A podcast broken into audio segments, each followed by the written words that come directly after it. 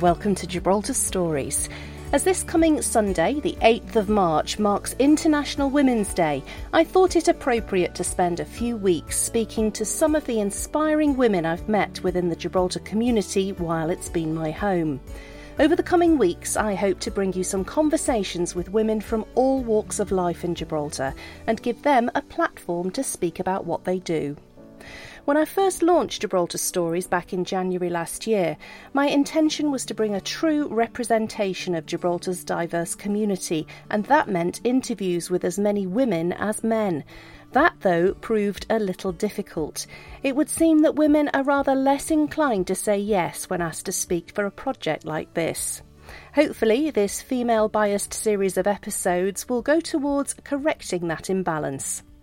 The first inspiring Gibraltar woman I spoke to is Denise Matthews, a mother and, in her own words, a feisty businesswoman with her own PR company. She's also chapter director of Startup Grind Gibraltar, an organisation which connects startup businesses forging a community for entrepreneurs. She's determined that as a woman in business, she should lead by example. It's important to me. It's not just important because I'm a woman, but it's important to me to be able to have those conversations with women and help build their confidence. Because i think what what most women lack is the confidence to put themselves out there. Whereas you know men don't really bother that much. But i also think we've had the conversations and we talk about how we need to have a more diverse workplace and engage with more women in the workplace. But it's actually let's just take more action rather than have more conversations about empowerment. Let's just do what we need to do, the women who can do something. Denise Matthews has long been a champion of people's rights. Back in 1994, she was the plaintiff in a court case against the European Union, which won the people of Gibraltar the right to vote in European elections. Fast forward 26 years and she's still taking on the big boys. Despite working in a city which has just over 30,000 inhabitants and up against 600 other chapters, she recently won Director of the Year at the Startup Grind Global Conference in San Francisco, becoming the first woman ever to win the title. I went along to her office in Gibraltar's World Trade Centre just after she returned from the States to have a chat about her life, her career, and what drives her on. I started by asking her how she would describe herself probably as a feisty uh, businesswoman is probably a good way to describe me. Um, very, very much determined kind of uh, person, but also that's that comes from my family. Um, I come from a family where my father's always been what I would call an activist. Um, never wanted to be politically, um, directly politically involved in anything in Gibraltar, but but very much fought for rights in in many things, but always with a very proud sentiment towards defending Gibraltar and the Gibraltarians. And and my mother also, she's she's very passionate about everything she does now. In you know now in her retirement, she's a successful artist. So I think it's it's very much ingrained in our family. So.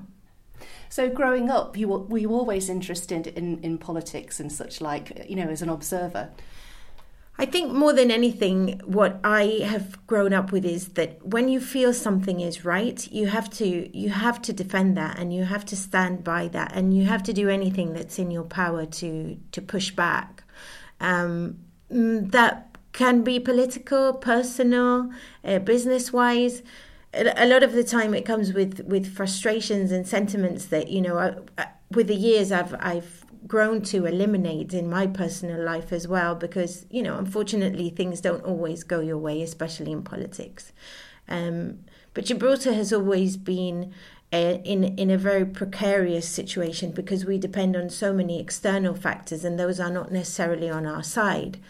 Um, but thankfully, the resilience of growing up in a place like Gibraltar, the community resilience is something quite unique. And what was it that, that spurred you on to go and, and take a step into the political sphere yourself and, and fight as a teenager for Gibraltar to be recognised on the European stage? I think it was more of an opportunity. It wasn't something that I myself was uh, kind of came into my head that I wanted to do this. The conversation started with obviously um, people who were in the know of of this kind of um, legal issue that they could take to the courts. And my father had been speaking to um, Michael Llamas, and he, um, they both came into contact through this sort of idea that um, Gibraltar should be able to vote legally, should be able to vote. So the conversation started with them, and then further down the line, there was the um, conversation about the plaintiff and who uh, the plaintiff should be, what those requirements or criteria should be in order for the case to be able to win, essentially. Um, and it, ha- it, it was decided back then that it should be somebody who was Gibraltarian. There were various options, but it should be somebody who was Gibraltarian. And then coincidentally, somebody who had turned 18 um, when they were denied the right to vote at the European elections. So, very, you know, much what I was at that time. So, they approached me and said, you know, would you be willing to put your name down as, as a plaintiff? You know, you don't really have to do much more than that at this stage. We don't know how much you'll have to do, but are you prepared to, to go through with this? It's going to take a long time.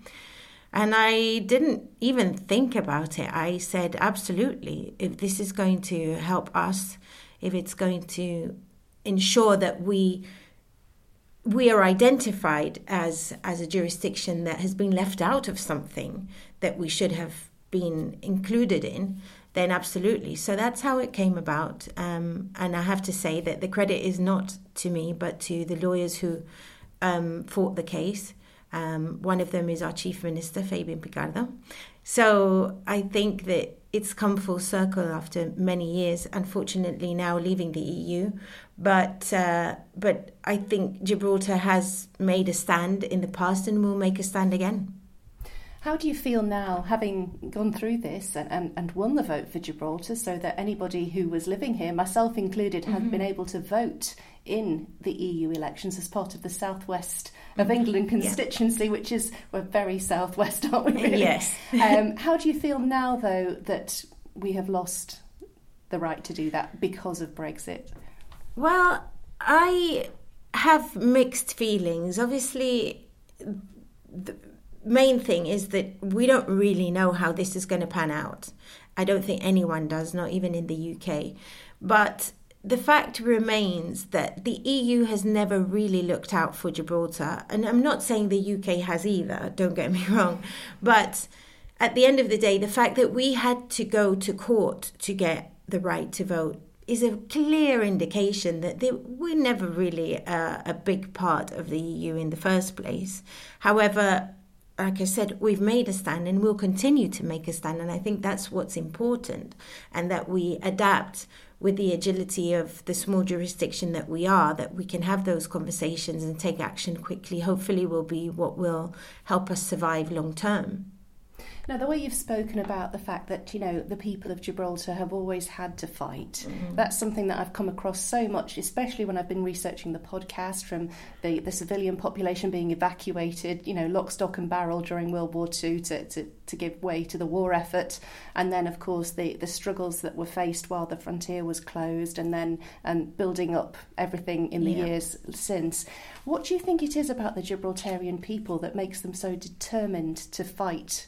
For what they're entitled to and to promote this this wonderful little place that we live in?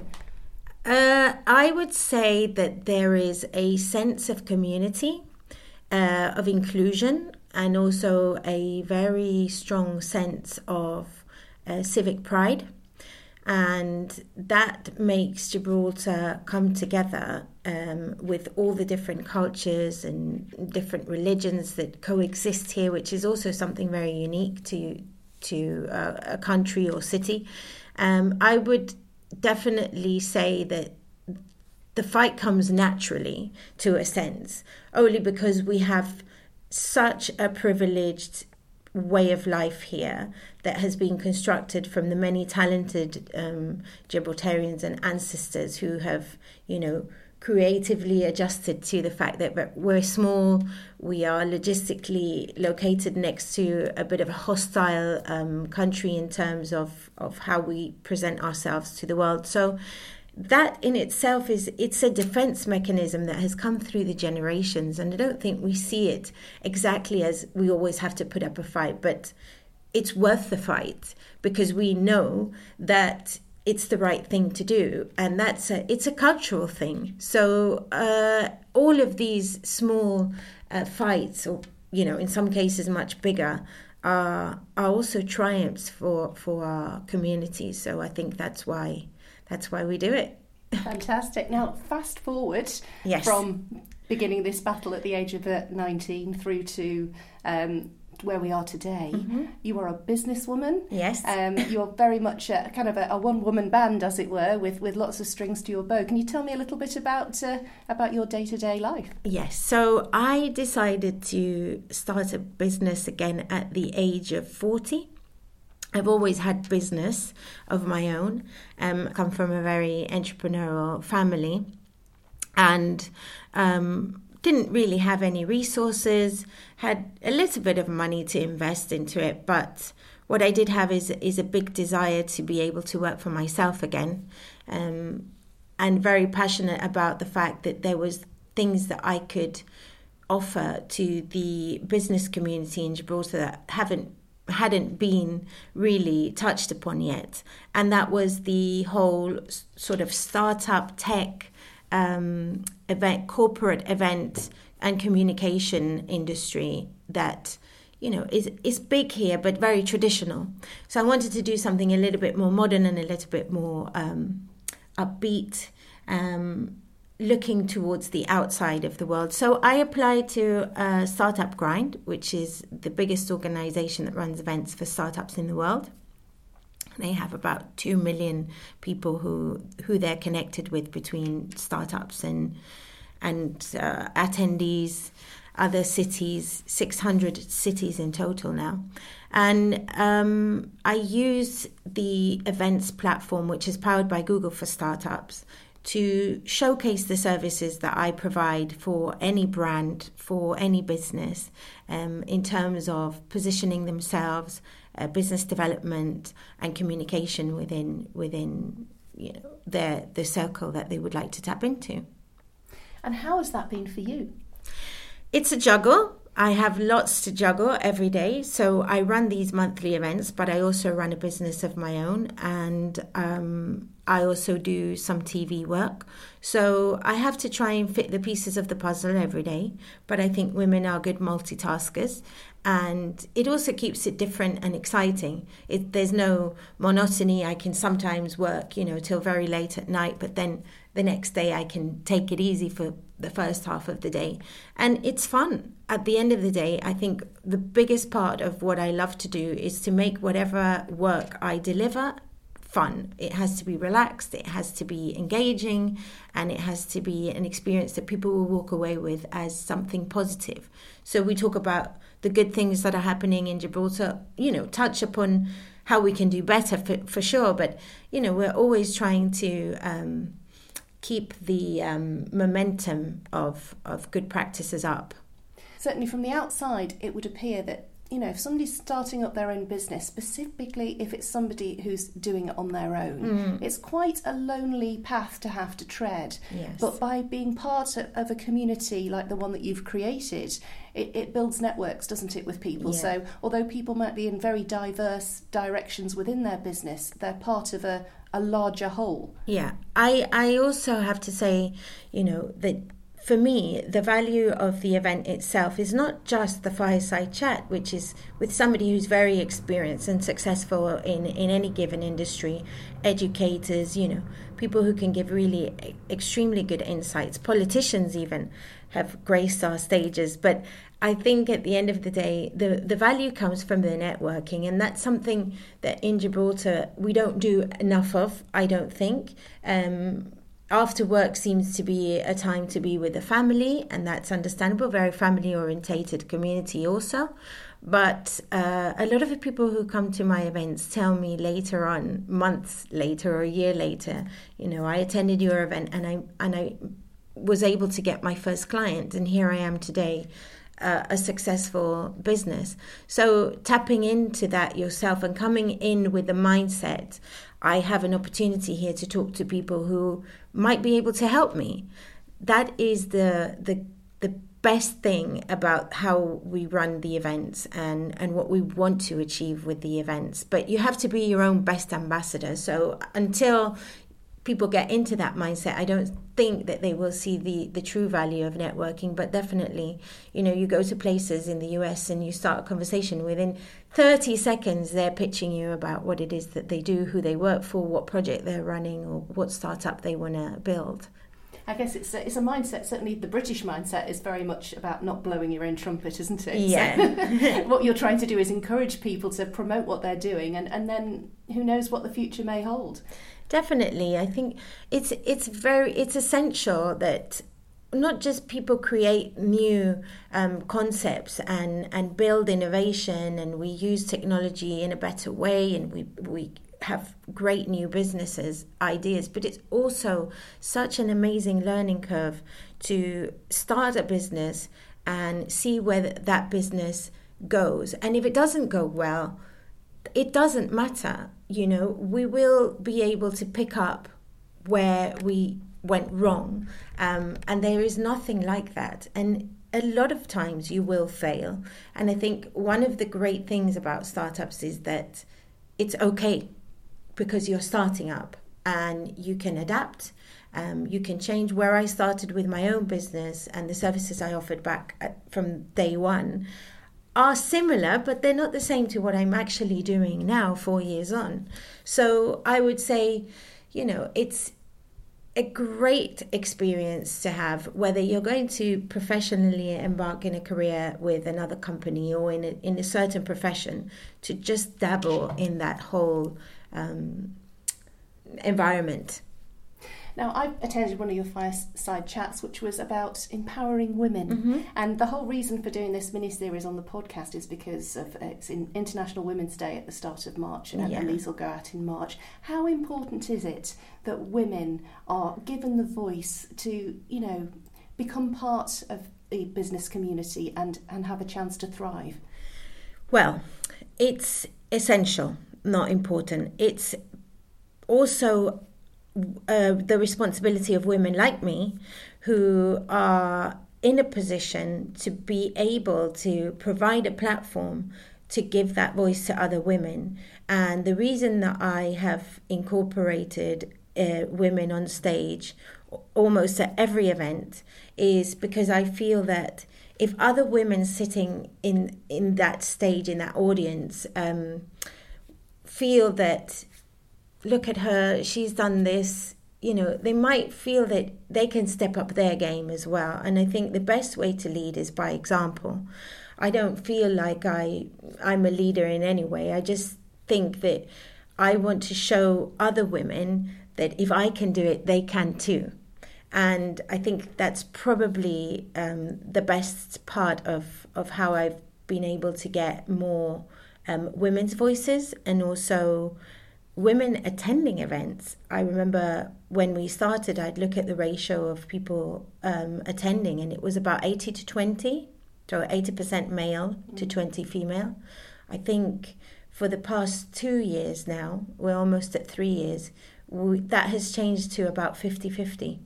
Wow, that's a big change then, Yes, isn't it? it is. You've kind of swung the pendulum the other way. Yes, and and it's important to me. It's not just important because I'm a woman, but it's important to me to be able to have those conversations with women and help build their confidence.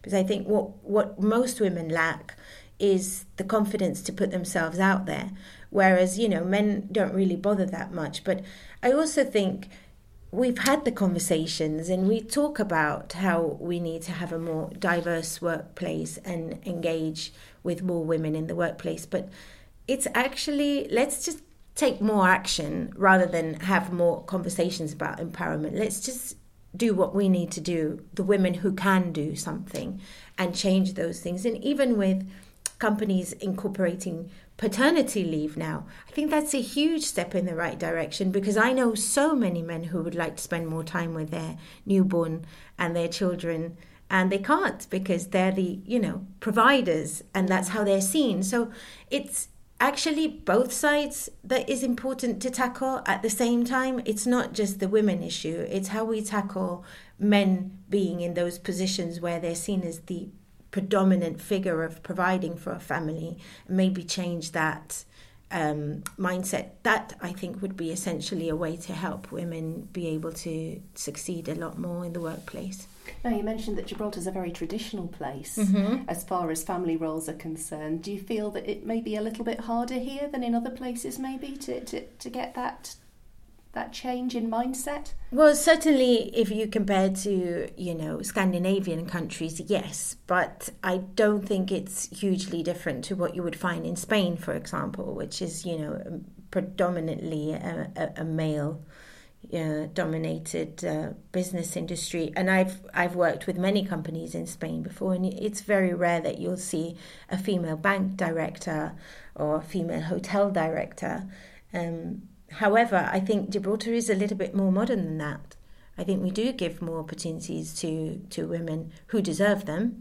um, and we actually make a big deal about it when they are uh, getting the the positions that they deserve so mm, I, I, we have the ability because we're a small community to have the important conversations and to make a lot of noise.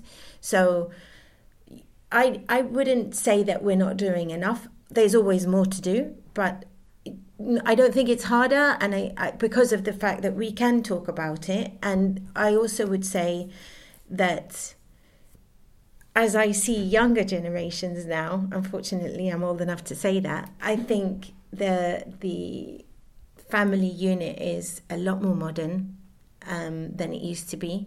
Uh, I've shared the City Pulse couch with Katrine, um, who is a mother of triplets and, and another child, and she's you know her husband is fully hands on so that she can compete um, in fitness. Um, she's entered Mrs. Gibraltar, and just the things that as a woman makes her happy. So I do feel that there is already changes happening. Now, talking about empowerment for women and mm-hmm. success for women, you've just come back from an amazing trip to San Francisco. Yes. Um, the Startup Grind. Tell me a little bit about that. So, San Francisco has been a blast, first of all. Um, we were treated like celebrities from the moment we arrived, even before, you know, we've been nominated for, for quite a few awards, but we didn't know that it was going to happen. So, um, myself and the co director, Margaret, um, arrived, but there was always a sense that something big was happening because we got treated in a very special, a lot of mention about Gibraltar and the work that we do here. Uh, down to the fact that I will tell you out of the 600 cities in the world, there are different structures for Startup Grind, and you have um, the traditional structure where you run 12 events per year and you charge for events, small fee, but you know it's it's a commitment. So, and you have to have your sponsorships and two parties per year. They then incorporated for smaller cities um, a new structure called Startup Grind X, and that is for cities of up to 300,000 population. I'm the only person in the world who is managing to pull off uh, the Startup Grind traditional structure in a population of 10 times less of what they would call a small city. So I am, again, for Startup Grind Global, a huge example of if you think you can, you can. And and they ask me all the time to participate in in discussions, in the conference calls, and explain to people how I've managed to achieve the consistency, the attendance, the level of speakers, um, and just being looked at within the community is something that is very much a part of of Gibraltar um, business. Fantastic. So yes, we've got just over thirty thousand people here. Exactly, and that just that's just speaks volumes really about yeah. the work that you've done. Thank you. So you said you you were nominated for awards and you came home with some trophies, didn't you? Yes, just four. no, I'm I'm really really chuffed. I uh, have to say the kindness they've shown me. Um, the support and the and the encouragement is a massive part. I'm super proud to have achieved this awards, but but not just for me. It's for everybody who's helped me along the way. It's for the sponsors who believed I was doing something of value, and hopefully will continue to do so. and um, and just everything that's that's happened in the past um, three years will, will March will be our three years. We've hosted 36 consecutive events, which is massive when I look back. Um, but winning Director of the Year this year, which is the top award, um, has meant a lot because I've been the first female recipient of this award since it started in 2013. And again, it felt to me that all the, you know, younger, less experienced ladies who were who were present there could see that a woman can actually achieve these things. It's not the norm, but when somebody actually achieves it, it gives them hope. And hope is a massive part of, of what we do and how we do it. So so I was very, very happy about that. But essentially, you know, I came back with a sense of wanting to do better, uh, work harder, um, present our, our, our, experiences even more, um, and with that, with the faith that we have to continue to do the great work that we've been doing up until now. And yes, the awards are great recognition, but at the end of the day, what's important is to continue to do the work that we do. So, what does the future hold from you for you looking forward? Well, I hope um, to achieve good business stability, um, a very positive and encouraging environment for business, and and to hopefully you know help as many other initiatives and organizations that I can um, within the time that I have. Um, and then aside from that, I think just having stability, a personal stability in a sense of, you know, we're doing good things is is is very important and and to continue to have a happy and healthy family that's all i want basically Well, I think most of us will identify with that. My thanks to Denise Matthews for speaking to me. And if you'd like to find out more about Denise's PR business, One Media and Events, or Startup Grind Gibraltar, you can find links to both of those websites in the show notes for this episode. Next week on Gibraltar Stories, I'll be bringing you the story of another inspiring Gibraltar woman. If you've enjoyed listening to the podcast, please consider rating and reviewing Gibraltar Stories on your favourite podcast app or sharing it with your friends. I would be very grateful if you'd do that. Gibraltar Stories is presented, produced, and edited by me, Lindsay Weston. Thanks very much for listening, and until next time, goodbye for now.